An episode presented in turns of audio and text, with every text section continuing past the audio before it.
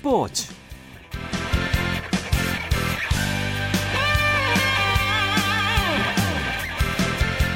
안녕하십니까 일요일 스포츠 스포츠의 아나운서 이영호입니다.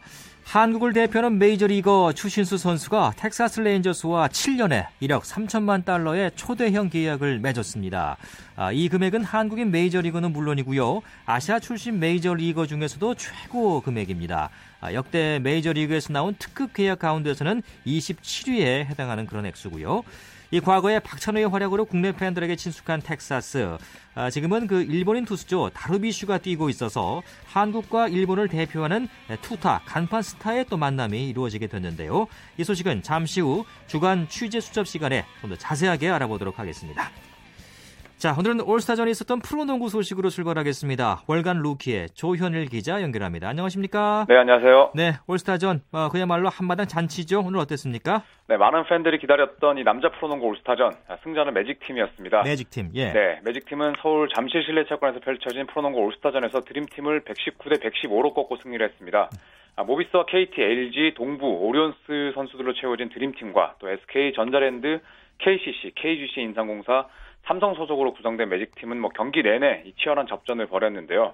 승부처에서 좋은 집중력을 보인 매직팀이 4점차 승리를 따냈습니다. 네, 점수가 상당히 많이 나왔네요. 네, 양팀 도합 어, 334점이 나왔는데요. 네. 어, 적어도 득점만 놓고 본다면 뭐 그동안 저득점 농구에 지쳐있던 어, 농구 팬들에게 좋은 선물이 되지 않았나 싶습니다. 그렇죠. 네, 줄곧 매직팀이 앞서갔지만 후반 들어서 이 드림팀이 조성민, 또 양동근의 활약으로 거센 어, 추격에 나섰는데요. 어, 특히 4쿼터 들어서 양 팀 모두 진지한 태도로 경기에 임하면서 어, 치열한 접전 분위기를 이어갔습니다. 아, 매직팀을 압박할 수 있는 이 조성민의 3점이 예, 연속 림을 외면하면서 드림팀이 패배를 인정해야 했습니다. 네, 또 올스타전 하면 MVP 아니겠습니까? 네. 주인공이 누구였습니까? 네, 서울 SK를 이끌고 있는 김선형이었습니다. 예. 아, 오늘 12득점, 8개 리바운드, 또 8개 어시스트로 어, 트리플 더블에 가까운 활약을 펼쳤는데요. 자, 후반 김태술의 패스를 받아서 시원한 one-hand 이 덩크를 터뜨리면서 또 팬들을 열광케 했습니다. 네. MVP에게 주어지는 상금 300만 원과 또 승리팀 선수들에게 주는 300만 원까지 아, 총 600만 원을 받으면서 뭐 따뜻한 크리스마스를 보내게 됐습니다. 네. 올스타전 하면 또 이벤트들이 많이 펼쳐지지 않습니까? 그 네. 예년과는 좀 다른 이벤트들도 있었죠. 네, 이 올스타전이라 뭐 꽃이라 할 수 있는 덩크 컨테스트 또 3점슛 대결이 있었지만 예. 아, 오늘 가장 많은 어, 이 주목을 끈 것은 역시 올스타전이 끝난 후 열렸던 어, 루키 올스타와 대학 올스타 간의 경기였습니다. 예. 비록 본 경기 이후에 열리긴 했습니다만 또 많은 팬들이 또 관심을 어, 내보였던 그런 대회였습니다. 네, 그 대학 올스타 팀의 이종현 선수가 아주 눈도장을 확실하게 찍었다면서요? 네, 이 국가대표 센터이자 고려대학교에 재학 중인 이종현 선수 아, 프로 형님들을 상대로도 주눅 들지 않고 제 실력을 뽐냈습니다. 네. 26득점에 아, 9리바운드 또 7개 어시스트로 아주 좋은 활약을 펼쳤는데요. 어, 블록슛도 3개나 기록을 했습니다. 아, 같은 포지션을 압도하는 이 빠른 스피드를 바탕으로 또 무려 3개의 덩크슛까지 터트렸는데요. 아직까지 뭐 KBL 신인 드래프트에 나오기까지는 많은 시간이 남아 있지만 네. 아, 벌써부터 모든 팀들이 이종현 선수에게 군침을 흘릴 정도로 네. 압도적인 기량을 내보이고 있습니다. 아주 뭐 탐나는 선수죠. 네. 자 올스타전 열릴 때마다 뭐또 그 아쉬운 점들 보완할 점들이 눈에 띄곤 하는데 올해는 어떻습니까? 아, 우선 뭐 이번 올스타전은 메인 요리와 또 사이드 메뉴가 좀 바뀌었습니다. 네. 아, 물론 중계 문제가 걸려 있긴 했지만 이 본 경기가 열린 다음에 어, 앞서 말씀드렸던 프로에 데뷔한 신인들과 또 미래 KBL 스타를 꿈꾸는 이 대학생 올스타전이 개최됐는데요. 네. 뭐 박진감 넘치는 경기로 진행이 됐지만 어, 관중석이 한산해져서 좀 빛을 잃었습니다. 예. 또이 경기에서는 24초 이 계측기가 고장나면서 좀 더 어수선한 분위기를 연출했고요. 예. 또 덩크 컨테스트는 뭐 규정을 손질하면서 어, 예전보다는 나아졌다는 평가를 받았지만 이 몇몇 선수들이 무성의한 덩크로 일관하고 또 3점슛 대결 8강전에서는 3명의 선수가 불참하면서 팬들의 아쉬움을 자아냈습니다. 네, 그런 점도 좀 보완이 돼야겠네요. 네. 자, 그리고 올스타전 열리는 날그 농구 팬들에게는 좀 찬물을 끼얹는 소식이 나왔었어요. 그 KT와 오리온스가 이제 4대 4 초대형 빅딜을 하려고 했는데 그게 네. 무산될 위기에 처했다 그런 내용이 있었거든요. 네, 이 프로농구 올스타전이 진행되는 도중에 이 오리온스와 KT의 4대 4 트레이드가 아, 무산됐다는 소문이 퍼지면서 예. 올스타전을 발칵 뒤집어 놨습니다. 예. 네, 오리온스와 KT는 지난 18일 이 외국 선수를 포함해서 서로 4명의 선수를 맞트레이드하는 빅딜을 진행했었는데요.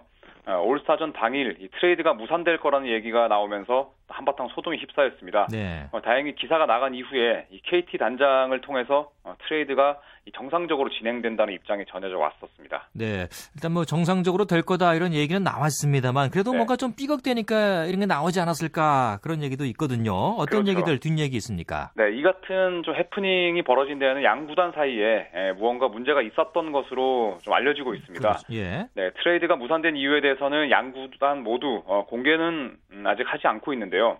이 KBL 관계자는 양쪽 구단으로부터 공식적으로 이 트레이드에 문제가 있다는 말은 듣지 못했다고 말을 했습니다. 아, 현재 이 한 선수가 아, 도핑 테스트에 양성 반응을 보이면서 어, 이러한 문제가 불거졌다 아, 이런 이야기가 나오고 있는데 예. 아, 오리온스 관계자 역시 KT 쪽에서 아, 무슨 문제가 있지 않았나 싶다면서 어, KT가 입장 표명을 하기 전까지는 아, 특별히 할 말이 없다. 자, 이런 얘기를 밝혔습니다. 네, 아, 좀, 좀더 지켜봐야겠네요. 네. 네. 아무튼 이제 올스타 브레이크가 끝나고 화요일부터 경기가 재개가 될 텐데 두 팀은 어떻습니까? 좀 그 트레이드 효과를 좀 기대를 하고는 있겠어요. 아무튼요. 네, 그렇죠. 예. 어, 우선 뭐 오리온스는 24일 이 KGC 인삼공사와의 원정 경기를 통해서 트레이드 이후 첫 경기를 치릅니다. 이 앤서니 리차드슨과 또 장재석 선수의 활약에 좀 기대를 걸 수가 있겠는데 아, 현재 꼴찌 이 KGC가 2연승을 달리고 있거든요. 네. 아, 여기에다 원정 경기이기 때문에 더 높은 아, 집중력이 요구될 전망입니다. 또 그 다음 날인 이 25일에는 창원에서 LG와 어, KT가 만납니다.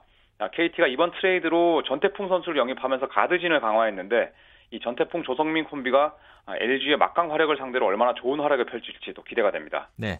자, 여자 프로농구는 좀 어떻게 되고 있습니까? 네, 우리은행이 11승 1패로 1위를 달리고 있는 가운데 오늘 삼성생명을 60대 51로 꺾은 신한은행이 단독 2위입니다. 예. 화끈한 공격력이 돋보이는 KB스타즈와 KDB생명이 6승 6패로 공동 3위고요.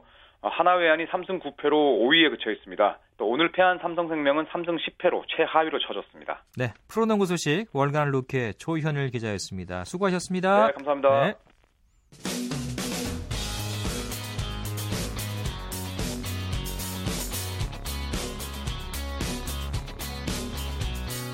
따뜻한 비판이 있습니다. 냉철한 분석이 있습니다. 스포츠 스포츠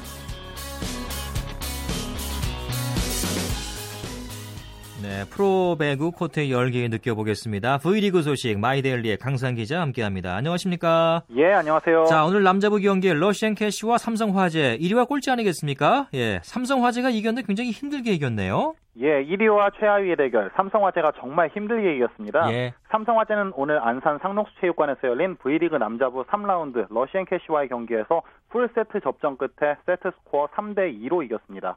네, 어, 패하긴 했지만 러시앤캐시가 역시 저력이 좀 있는 것 같아요. 예, 러시앤캐시가 2라운드 막판부터 상당히 좋은 경기력을 보여주고 있는데요. 네네. 오늘 1세트를 내준 뒤 2세트를 25대 14, 3세트를 25대 17로 따내면서 최강 삼성화재의 간담을 서늘하게 했습니다. 음. 아르파드 바로티가 26점, 송명근이 22점을 올리면서 좌우 쌍포의 위력을 유감없이 발휘했는데요.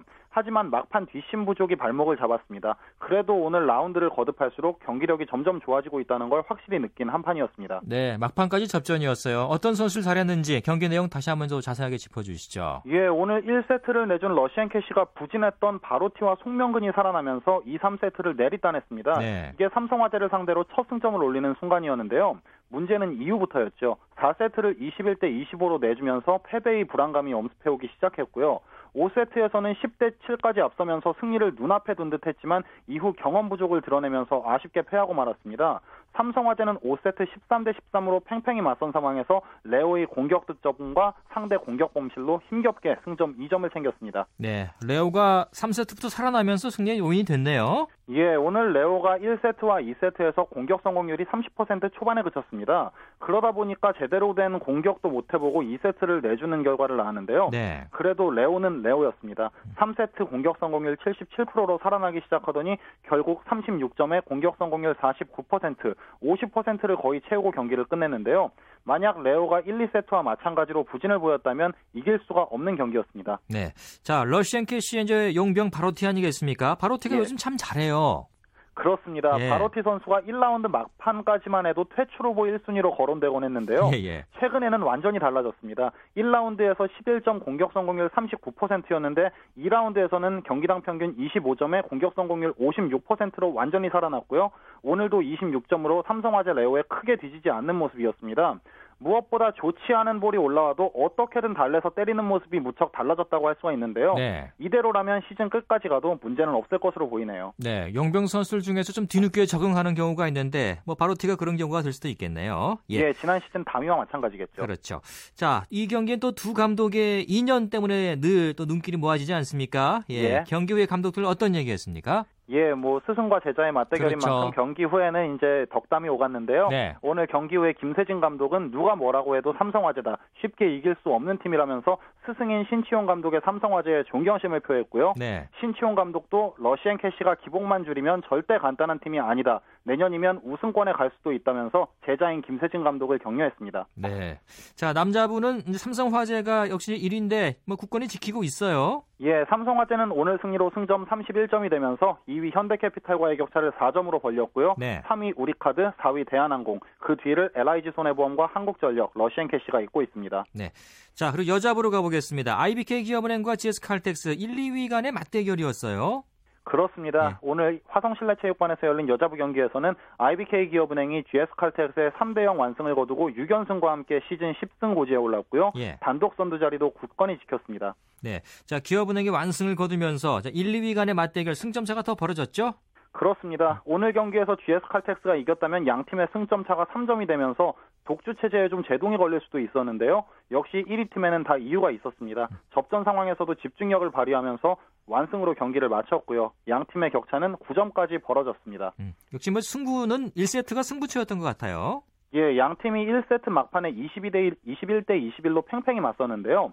여기에서 기업은행의 집중력이 돋보였습니다. 카리나 오카시오가 해결사답게 오픈 공격과 후위 공격을 연이어 성공시키면서 유리한 고지를 점했고요. 24대 22에서 상대 범실로 첫 세트를 따냈습니다. 이후에 2세트를 손쉽게 잡아내면서 결국 완승으로 경기를 마무리할 수가 있었습니다. 네, 자 여자부 프로배구 순위 한번 정리해 주실까요? 예, 오늘 승리한 IBK 기업은행이 29점으로 1위를 달리고 있고요. 네. 2위는 승점 20점의 GS칼텍스입니다. 그리고 3위는 승점 17점의 KGC 인삼공사가 달리고 있고요. 4위 흥국생명과 5위 현대건설, 6위 도로공사의 승점은 13점으로 모두 같습니다. 하지만 승수에서 앞선 흥국생명이 4위, 그리고 세트 득실률에서 앞선 현대건설이 5위입니다. 네, 프로배구 소식 함께했습니다. 마이데일리의 강산 기자였습니다. 고맙습니다. 예, 감사합니다. 네. 자, 계속해서 국내외 축구 소식으로 넘어가겠습니다. 축구 소식은 스포츠 동아의 윤태석 기자와 함께합니다. 윤 기자 안녕하십니까? 예, 안녕하세요. 네, 어제 저희가 잠깐 말씀드렸는데 그 K리그의 성남 신인 감독으로 박종환 감독과 계약한다 아, 이런 소식이 있었어요. 공식 발표를 했다면서요? 예, 이미 지난주에 내정됐다는 소식이 뭐 파다하게 전해졌는데요. 네. 오늘 성남시가 공식 발표를 했습니다. 네. 내일 오전에 성남시청에서 박종환 감독 선임 공식 기자회견이 열립니다. 네. 자, 박종환 감독하면 그 옛날에 그 청소년 아, 지금은 이제 청소년 월드컵이 됐죠. 그 예, 세계 선수권 대회였는데 4강 신화의 그 주역 감독 아니겠습니까? 맞습니다. 예. 원조 스타 감독 출신이죠. 그렇죠. 말씀하신 것처럼 멕시코 20세 이하 월드컵에서 4강 기적을 이끌었고요. 예. 뿐만 아니라 프로 무대에서도 아주 뚜렷한 족적을 남겼습니다. 1989년 성남 이라의 창단 감독으로 지휘봉을 잡아서 1993년부터 95년까지 K리그 3연패라는 금자탑을 쌓았거든요. 예. 이제 박종환 감독이 성남 사령탑일 때는 뭐 박종환 감독만을 보러 수많은 팬들이 경기장을 찾고 예. 뭐 쌓인 공세를 펼 정도로 인기가 아주 대단했던 그런 감독입니다. 그렇습니다. 웬만한 스타 선수보다 더 인기가 많았던 감독이 박종환 감독이었는데 네, 맞습니다. 또 한편에서는 아주 이거 엄격하게 훈련하고요. 어, 승부 군성도 굉장히 또 많지 않습니까? 예. 그래서 이제 이런 게 이제 과연 성남에서 통할까? 이런 지도 스타일이 통할까? 또 계속 또 이런 스타일로 가져갈까? 이런 궁금증도 있는데 어떻습니까? 네, 맞습니다. 뭐 네. 뭐 필드 플레이어 전원이 뭐 시청 일관 그라운드를 뛰어다녀야 하는 그런 뭐 벌떼 축구의 창시자로 유명한데요. 네. 이런 축구를 구사하다 보니까 강한 체력이 뒷받침돼야 하고 그만큼 훈련 강도도 굉장히 셌던 것으로 이렇게 잘 알려져 있습니다. 하지만 글쎄요, 이런 지도 방식이 지금도 유효할 것으로 보이지는 않고요. 예. 축구 여름에 그동안 많이 변했고 선수들 인식도 아주 많이 바뀌었거든요. 예. 이런 변화에 이제 박주영 감독이 얼마나 발 맞출 수 있느냐가 성공의 어떤 어, 과제가 될 것 같습니다. 네. 자, 프로축구 이제 비시즌에 감독 교체에 바라면서 거센데, 그, 소위 이제 그, 그, 노장 감독들이 이제 복귀하고 있는 거, 이게 특징 아니겠습니까? 예, 맞습니다. 최근 몇 년 동안 K리그는 뭐 황선홍, 신태용, 최웅수 감독 같은 40대 초반 감독들이 주도해온 게 사실이거든요. 그렇죠. 예, 상대적으로 베테랑 지도자들, 지도자들의 설 자리가 좀 좁았었는데, 이번에 이제 75살의 박주환 감독, 그리고 63살의 이창환 감독이 복귀하면서 감독 연령대가 아주 다양해졌다는 점을 일단 긍정적으로 평가가 됩니다. 예. 예 다만 이 두 감독이 현장 경험한 지가 굉장히 오래됐고요.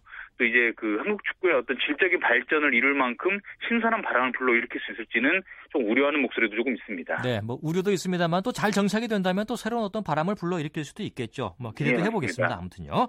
자, 지금 비시즌 기간인데 선수들은 지금 어떻게 지내고 있습니까?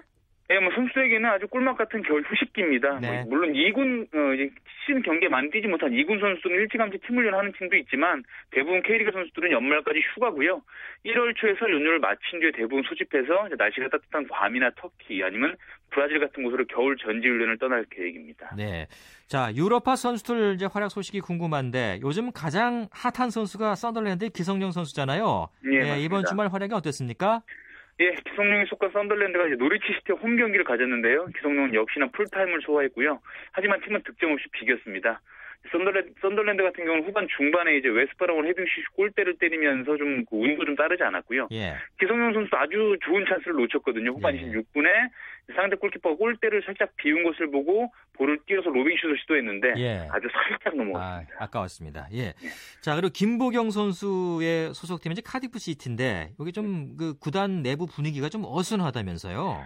예, 맞습니다. 구단주와 감독의 대립 그리고 팬들의 원성까지 더해지면서 팀이 아주 좀 음. 자중지란에 빠졌습니다. 네. 최근에 경질설에 휘말린 이제 카디프 시티 말키 맥케이 감독이 어제 리버풀전을 마친 뒤에 절대 사임은 없다고 강조를 했고요. 하지만 이제 그 말레이시아 출신 빈센트 탄 구단주가 이미 그 감독에게 사임이나 경질 둘 중 하나를 선택하라고 그 내용을 전달한 것으로 알려졌거든요. 네. 여기에 홈 팬들은 아, 카디, 카디프 시티 팬들은 구단주에게 말레이시아로 돌아가라는 구호를 외치면서 퇴진을 요청하고 있습니다. 네. 어수선한 분위기 속에서 카디프 시티는 리버풀에 3대 1로 졌고요. 예. 김보경 선수도 후반 10분 교체로 투입됐지만 공격 포인트 올리지 못했습니다. 그렇군요. 자 그리고 이제 독일 프로축구 분데스리가는 휴식기에 들어갈 텐데 아, 휴식기 네. 앞둔 우리 선수들 활약 소식 어땠습니까? 예, 마인츠의 박주호 선수 함부르크전에서 역시 풀타임 뛰면서 변함없이 좋은 활약을 보였고요.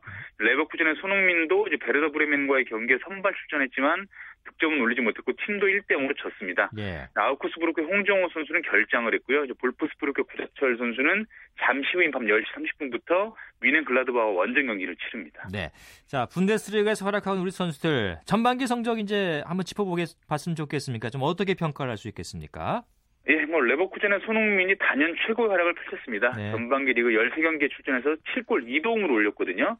손흥민의 이 맹활약 속에 팀도 리그 2위에 올라 있고 챔피언스리그 16강에도 올라 있습니다. 음. 마인츠의 박주호 선수도 준수한 활약 보였는데요. 팀이 치른 리그 16경기 모두 선발 출전하면서 붙박이 주전으로 완전히 자리를 붙였습니다. 반면에 이제 볼프스부르크의 구자철, 라우크스부르크의 이제 홍정호 선수는 조금 아쉬운데요. 네. 구자철 같은 경우는 개막전 후 8경기 연속 선발로 나서다가 10월달에 부상을 당하면서 조금 주춤했고요. 한국인 수비수로 최초의 이제 빅리그로 진출한 아우크, 아우크스부르크 홍정호 선수도 최근 주전 경기에서 좀 밀리면서 힘겨운 시간을 좀 보내고 있습니다. 네. 이제 휴식기가 좀 있을 텐데 잘 쉬고 다시 활약을 보여주면 좋겠고요. 분데스리가는 언제 재개가 됩니까? 예, 1월 마지막 주까지 약 4주에서 5주간 휴식기에 들어가고요. 한국 네. 선수들도 내일과 모레에 걸쳐서 모두 이제 잠시 귀국을 합니다. 네. 어, 짧은 휴가를 보낸 뒤에 12월 말에서 1월 초에 차례로 소속팀으로 복귀할 예정입니다. 네, 잠깐 들어왔다 또 나가는군요. 네. 아, 그리고 이제 피파 클럽 월드컵 대회가 있었는데 바이에른 민헨이 우승했다면서요? 예, 모로코에서 열린 클럽 월드컵 결승에서 바이에른 뮌헨이 이제 모로코 팀이죠. 어, 카사블랑카를 2대 0으로 제압하고 우승컵을 품에 안았습니다. 네. 뭐 바이에른 뮌헨 같은 경우에는 지난 시즌 유럽 축구연맹 챔피언스 리그, 독일 분데스리가, 독일컵, 그리고 뭐 유럽 축구연맹 슈퍼컵에 이어서 5관왕에 오르는 그런 전성 시대를 이어가게 됐고요. 네. 또 바이에른 뮌헨의 지휘봉을 잡고 있는 과르디올라 감독 같은 경우도 이제 바르셀로나 시절이던 2009년과 2011년에 이어서 클럽 월드컵 세 번째 우승의 감격을 이뤘습니다. 네, 바이에른 미넨이 참 트로피란 트로피는 다 가져가는군요. 네. 자, 국내외 축구 소식 스포츠 동아의 윤태석 기자였습니다. 고맙습니다. 예, 고맙습니다.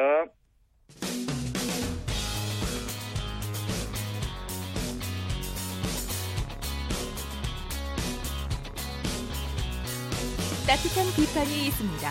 냉철한 분석이 있습니다. 스포츠 스포츠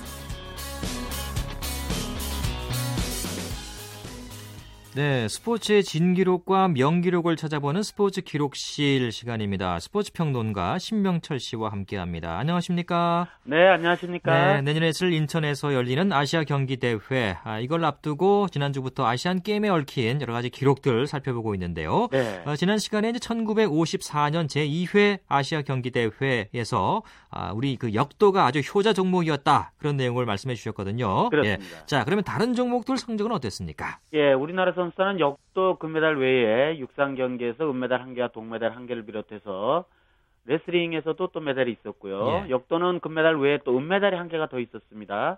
그리고 복싱에서도 은메달, 금메달이 있었고 축구에서 은메달을 또 땄습니다. 예. 그래서 합계 금메달 8개와 은메달 6개, 동메달 5개. 그러니까 첫 출전 대회 치고는 꽤 괜찮은 성적을 올려서 이 1954년 직전인 1953년에 한국 전쟁이 끝났지 않습니까? 그렇죠. 예, 그래서 전쟁에 참아에 지쳐있던 국민 여러분들에게 큰 기쁨을 우리 선수들, 국가대표 선수들이 안겼습니다. 네, 전후에 얼마나 어려웠겠습니까? 네. 그럼에도 불구하고 나가서 참 좋은 성적을 내줬어요. 그렇습니다. 어, 축구 말씀해 주셨는데, 근데 인천 아시안 게임에서는 당연히 뭐 우승이 목표 아니겠습니까? 네, 그렇습니다. 예, 그 네. 대회에서는 은메달이었네요. 참 의미가 네. 있었네요.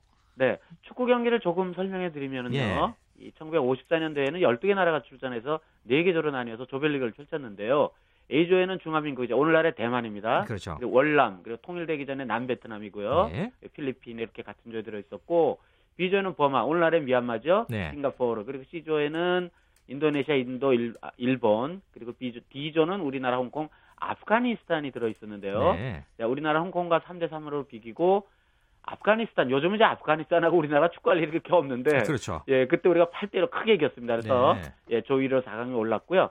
중화민국과 버마, 인도네시아가 준결승에 합류를 했습니다. 그런데 일본이 인도네시아의 3대 5, 인도의 2대 3으로 져서 네. 조별 조 꼴찌로 조별리그에서 탈락을 했어요. 아, 그렇군요. 그러니까 요즘에 우리 신세대 축구 팬들이 생각하는 아시아 축구 판도와는 완전히 다른 이런 상황이거든요. 예, 예. 이때까지만 해도 그러니까 1950년 멜버른 올림픽 때 인도가 당시 남자 축구 4강에 올라갔거든요. 아, 그 당시에요? 그러니까, 예, 예. 그러니까 지금과는 아시아 축구 판도가 상당히 다릅니다. 어쨌든 예. 예. 우리나라는 버마와 치른 준결승에서 연장 접전 끝에 2대 2로 비긴 데 추첨승을 거둬서 결승에 올랐는데요. 예. 축구 올드 팬 여러분들 다들 기억하시죠? 그 당시에는 승부차기가 없었기 때문에 비기게 되면 재경기를 하거나 아니면 추첨을 했어요. 아, 그랬군요. 예. 예 그래서 우리가 추첨승을 거뒀고요. 예. 결승에서는 중화민국, 그러니까 오늘날의 대만한테 2대 5로 졌는데요. 네. 대만한테 2대 5로 졌다? 신세대 축구 팬들로서는 좀 이해하기 어려운 그, 스코어죠. 요즘은 그렇죠. 사실 그렇게 경기를 할 일도 별로 없습니다만. 없거니와 예. 뭐 하면 우리가 일방적으로 이기고. 예. 예. 그런데 최근에 제가 그 축구계 원로이신 박경호 선생님을 만난 적이 있는데 네. 그때 이 의문이 풀렸습니다. 그 무렵에 이제 중화민국하고 우리나라가 축구 경기를 하면 승패를 주고받을 야 정도로도 치열한 접전을 펼쳤거든요. 예. 근데 그 박경호 원로 선생님께서 말씀하시기를 당시 자유중국 선수는 모두 홍콩 프로리그에서 뛰고 있는 선수들이었대요. 네. 그러니까 대만에서 실제로 활동하는 선수들이 아니고 홍콩 프로리그에서 뛰고 있는 선수들이 자유중국 그 예. 국기를 달고 뛰는 아, 그런 시절이었다고 합니다. 그렇군요. 또 그 당시는 아주 옛날이었고 또 네. 홍콩이 또 그, 그 영국의 영향을, 영향을, 많이 받을 예, 예, 때였으니까 아무래도 축구에 네, 네. 굉장히 또 관심이 많고 리그가 좀 강했을 거라고 좀 예상은 되네요. 네, 그렇습니다. 그 예. 시절에 이미 또 프로가 있었대요. 그렇군요. 네, 네, 예. 네. 재밌는 뒷얘기까지 들어봤고요. 네. 또 인기 구기 종목 농구 아니겠습니까? 농구는 뭐 예전에 참 그 필리핀 뭐 지금도 뭐 잘하긴 합니다만 필리핀이 상당히 강국이지 않았습니까? 네. 그 무렵 그러니까 그 대회 농구 경기 내용을 좀 살펴드릴게요. 드릴게요. 예. 농구에서 우리나라는 조별리그 A조에서 캄보디아를 89대 48, 싱가포르를 69대 65로 꺾었지만 필리핀한테 45대 84로 졌습니다. 이참 요즘 이렇게 어, 큰 스코어 차 엄청 점수 차이도 많이 났네요. 네, 예. 엄청 큰 스코어 차죠. 예. 그래서 조 2로 4강 여름 결승에 올라갔는데 중화민국, 그러니까 요즘 오늘날의 대만인데 여기한테 53대 56, 필리핀하고 또 만나서 52대 76, 일본한테 47대 58로 져서 4위에 그쳤습니다. 그러니까 예. 그 시절만 해도 요즘 같은 그 우리 남자 농구 실력이 아니었습니다. 그렇군요. 자, 그리고 이제 마닐라 대회에 이어서 1958년에는 도쿄에서 3회 아시안 게임이 열리게 되죠. 네, 그렇습니다. 예. 도쿄는 이 대회를 치른 이듬해인 1959년 1964년 도쿄올림픽을 유치했으니까 예. 이 대회가 도쿄올림픽의 리허설 격이었어요. 우리 이제 86년 아시안 게임이랑 비슷했겠어요. 그렇습니다. 예, 예. 우리가 8688 하듯이 일본은 58년에 아시안 게임, 64년에 올림픽을 치르게 되거든요. 예. 그런데 우리나라는 1958년 5월 24일부터 6월 1일까지 도쿄에서 열린 제3회 아시안 게임에 143명의 선수단을 파견했습니다. 예. 그때만 해도 뭐 잘 아시는 것처럼 우리나라의 나라의 경제력이 그렇게 좋지가 않을 때였는데 이렇게 대규모 선수단을 보낸 건 아무래도 일본에 살고 계신 우리 동포 여러분들의 사기를 높이기 예, 예, 그런 목적이 있었거든요. 예. 그런데 이 대회 하이라이트는 이창훈 선수의 마라톤 우승이었습니다. 예. 자, 우리나라의 이창훈과 임종우, 일본의 사다나가 노부요시가 금메달을 다툴 것으로 예상이 됐는데요. 네. 네, 메인 스타디움을 출발해서 도쿄 서북적인 나리마스를 왕복하는 코스에서 열린 레이스에는 역시 많은 저희 동포들이 태극기를 흔들면서 한국 선수들에게 뜨거운 성을 보냈는데요. 일본 선수를 제치고 또 들어왔으니까요. 예, 했으니까요. 네. 예, 정말 또 의미 있는 그런 기록이었네요. 네. 그렇습니다. 자, 다음 시간에 또 관련해서 이야기를 더 듣도록 하겠고요. 오늘은 여기까지 하겠습니다. 스포츠 기록실 스포츠 평론가 신명철 씨였습니다. 고맙습니다. 네, 고맙습니다. 네.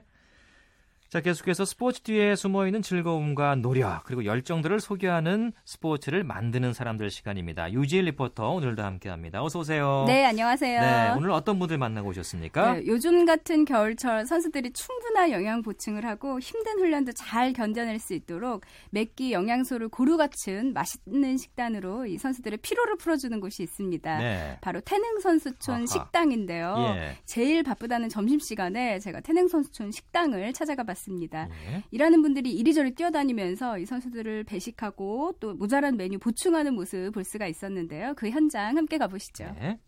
잡채, 잡채. 형석 씨, 잡채 다 됐어요? 맛있게 드세요. 네, 맛있게 드세요. 여기가 태능선수촌 조리 주방인데요. 아, 저기는 지금 양갈비 스테이크 굽는 브로일러가 있는 데고요. 여기는 이제 그 잡채밥 하는 그 중식 요리사가 하는 거고 저쪽은 양식 요리사가 지금 그 로스트 치킨 그리고 요, 요 끝에는 제빵 제과 뭐 그런 거 요리사 일곱 일곱 분 하고 요리사 보조 한 명. 총 8명. 오늘 메뉴는 뭐예요? 오늘 메뉴는 양갈비 스테이크가 메인 요리고요. 그 다음에 로스트 치킨, 그 다음에 잡채밥. 그리고 뭐, 저, 뭐, 옥수수 맛탕이라든가 뭐, 부수적으로 나가는 것들 있죠. 배드민턴부 정재욱이라고. 아주머니들이 뭐, 친절하고 그래서 밥도 맛있고 그래서 맨날 다 챙겨 먹고 맛있게 먹고 있어요. 칼로리부터 해가지고 다 식단에 맞춰서 다 잘해주시니까 몸에 도움이 되는 것 같아요. 제일 맛있는 것 같아요, 딴 데보다. 역도 선수 김수현이요. 식당 아주머니들이 맨날 정성껏 잘 해주셔서 참 좋은데 오실 때마다 인사도 해주셔서 기분 좋게 밥도 먹고 그러고 있어요. 가족 같은 분위기죠.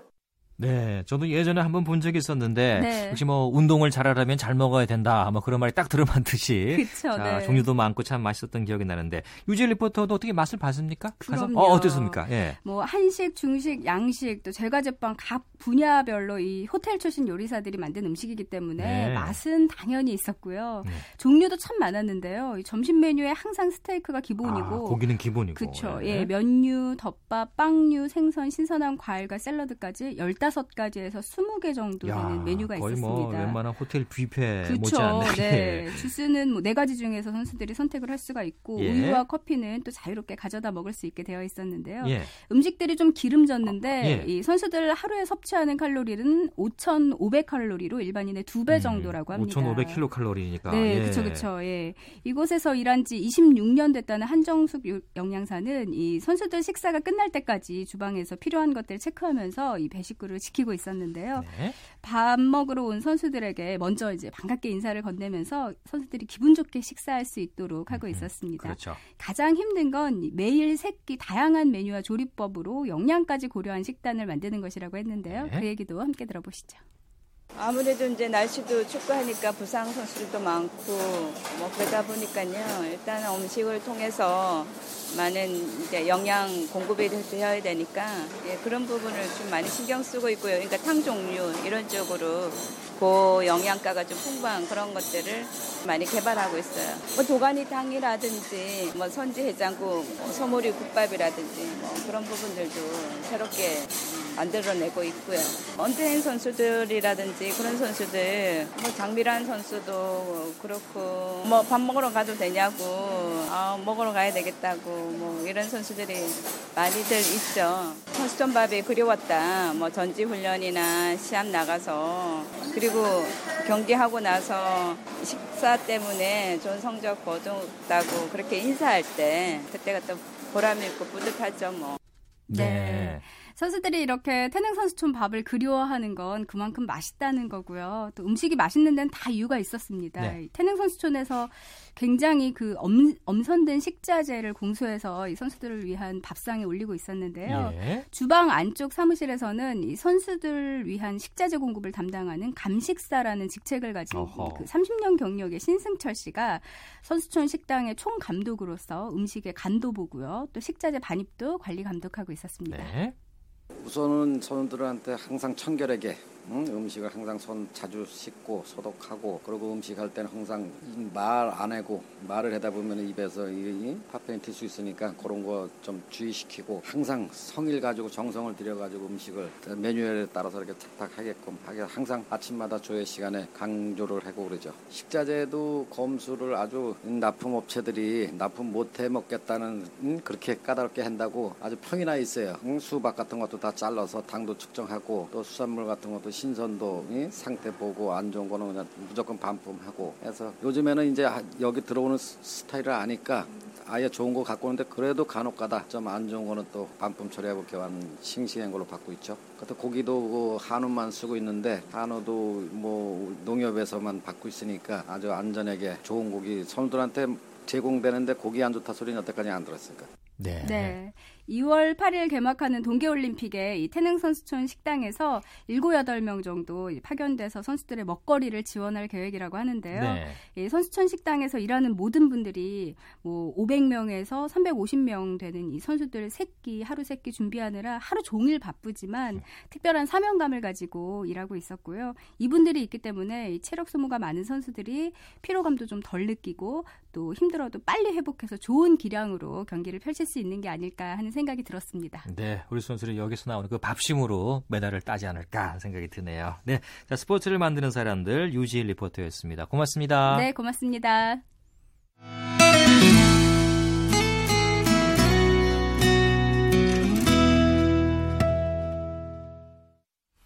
네, 한 주간 이슈가 되었던 스포츠계 소식을 취재 기자를 통해서 정리해보는 주간 취, 취재 수첩 시간입니다. 경향신문의 김세용 기자 연결되어 있습니다. 안녕하십니까? 네, 안녕하세요. 네, 김 기자 오늘은 이 얘기 해야겠는데요. 네. 메이저리그 추신수 선수, 어, 뭐 예상했던 대로 텍사스와 대형 계약이 나왔습니다. 네, 그렇습니다. 텍사스하고 계약이 1년간 3, 1억 3천만 달러에 계약을 했습니다. 예. 아, 7년간 1억 3천만 달러요. 7년간 그렇죠. 예, 그리고 오늘 메이저리그 공식 홈페이지가 발표를 이렇게 했습니다. 네. 뭐 양키스가 최근에 제시한 게 7년간 1억 4천만 달러인데 그거보다 1천만 달러 정도는 적은 금액인데요. 예. 그래도 이걸 연, 연 평균 연봉으로 따지면 1,857만 달러.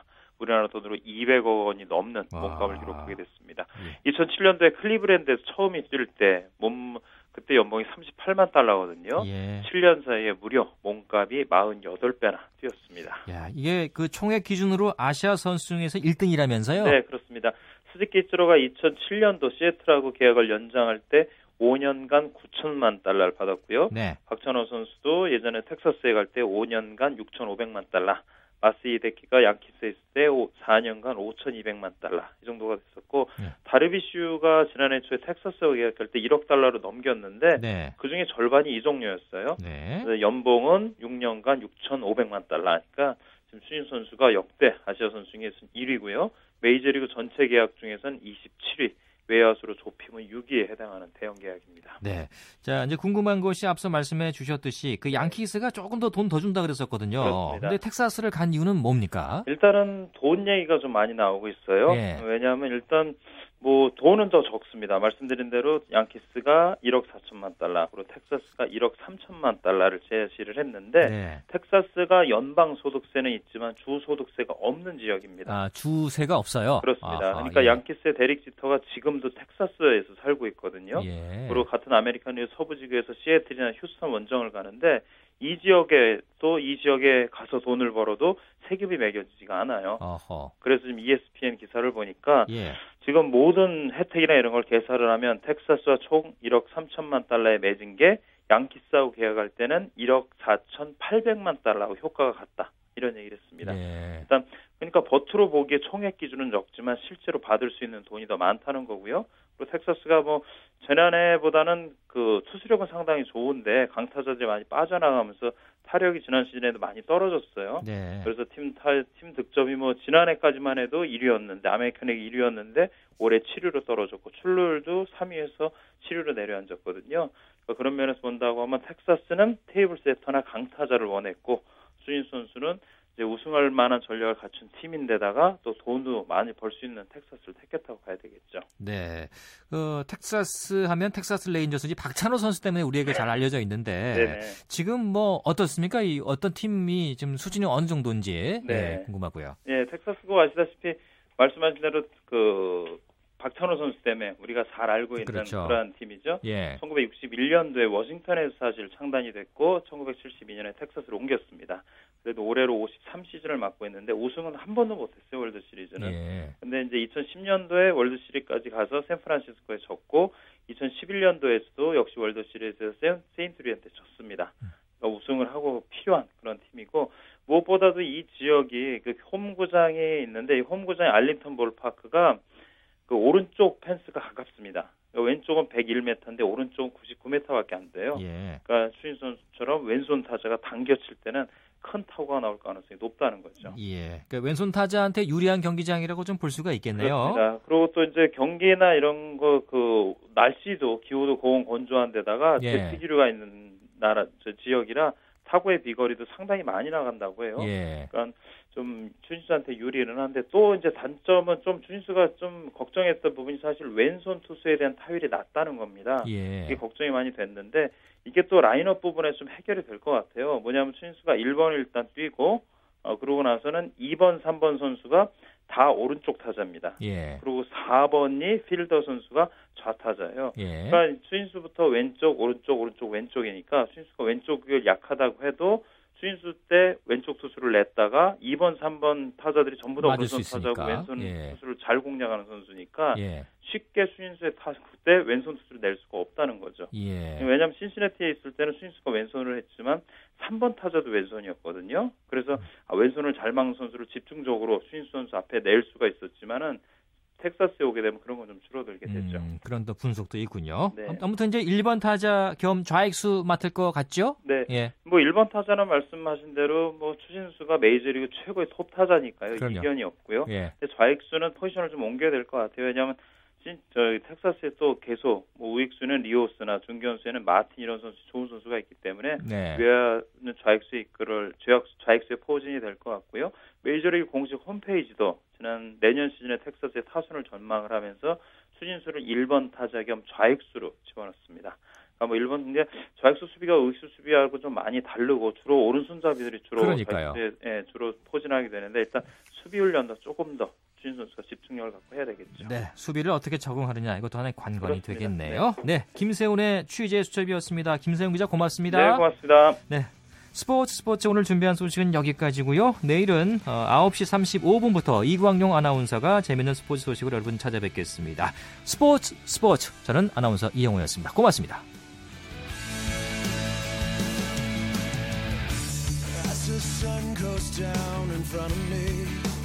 Reminds me where I wanna be